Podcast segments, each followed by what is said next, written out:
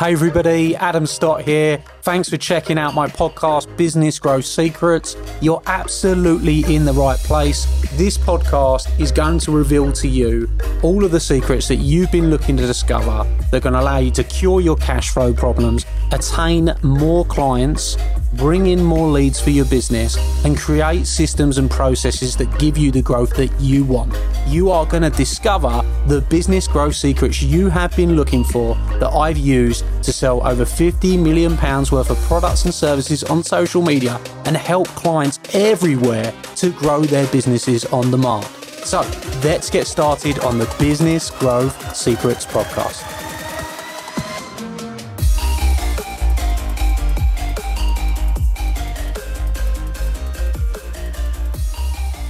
Hello, everybody, and welcome back to another episode of Business Growth Secrets. You're your host, Adam Stott.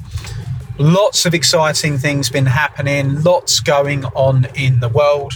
Hopefully, you've been enjoying yourselves and building your business and really embracing the comeback of what's happening in the economy, the overall economy and business economy right now.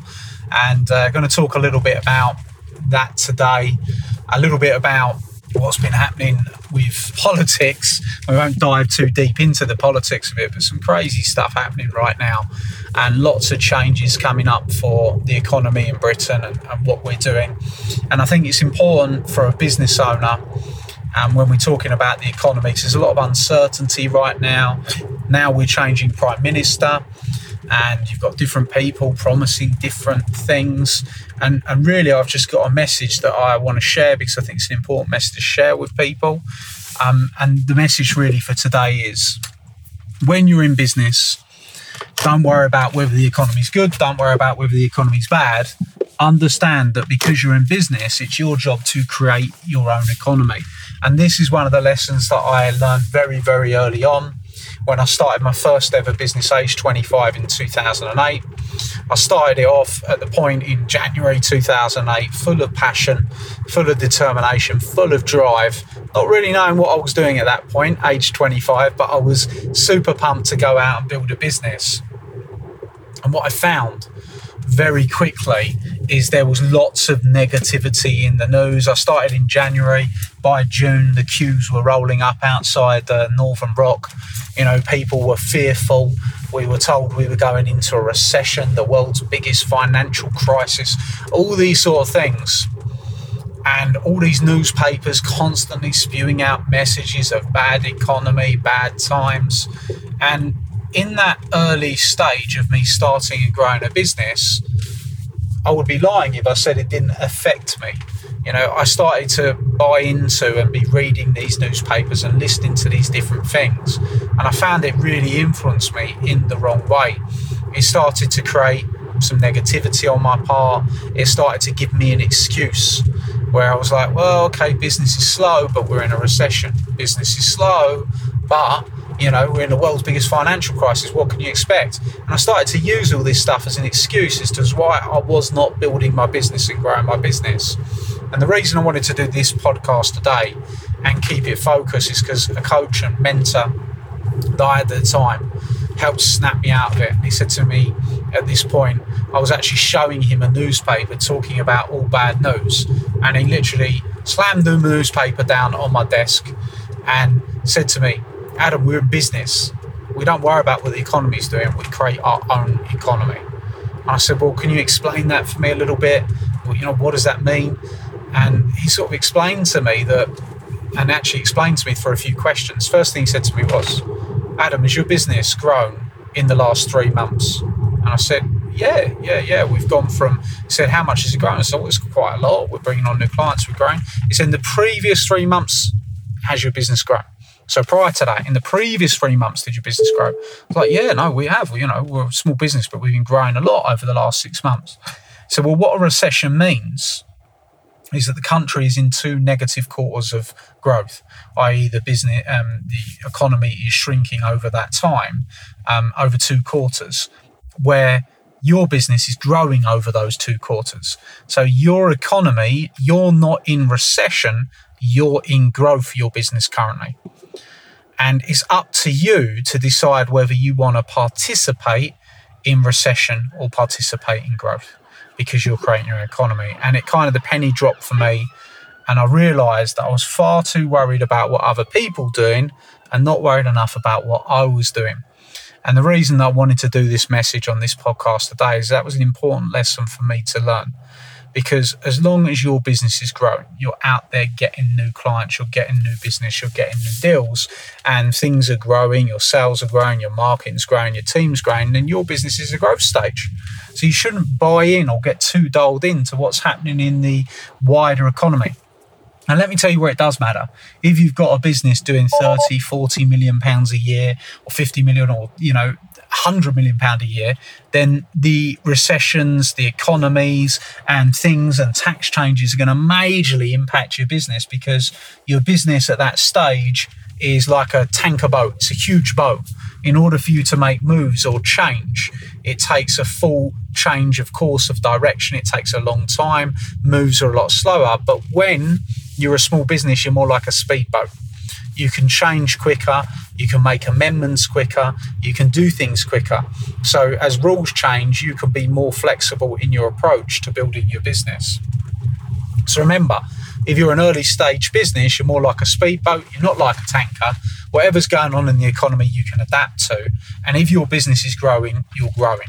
Right. And as, as we go through and, look, right now we're not in recession. No one's talking about us being in recession, but there's lots of talk, there's lots of whispers, and I've seen this all before. Like as a new entrepreneur, you you might not have seen this kind of scaremongering and this kind of stuff before and it might be taking you by surprise. But i've now lived this a few times you know certainly starting off in 2008 then going through um, you know pandemics and different things like that. I've seen these kind of ups and downs. I've seen these scaremongering stuff before and the key thing, if you want to keep growing your business, is to keep focused on you, keep focus on your business, keep focus on what you're doing, and don't let this take you off track. And I think it's a really good tip for you. And, and hopefully, this short message, we'll keep it nice and short today um, because I think I've got the point across that I want to get across to you is that you are an entrepreneur, you're in business to create your own economy. And as long as you keep your focus on what you're doing, you keep your focus on growing your business, your business will keep growing, you'll keep making money, and things will start to develop more for you.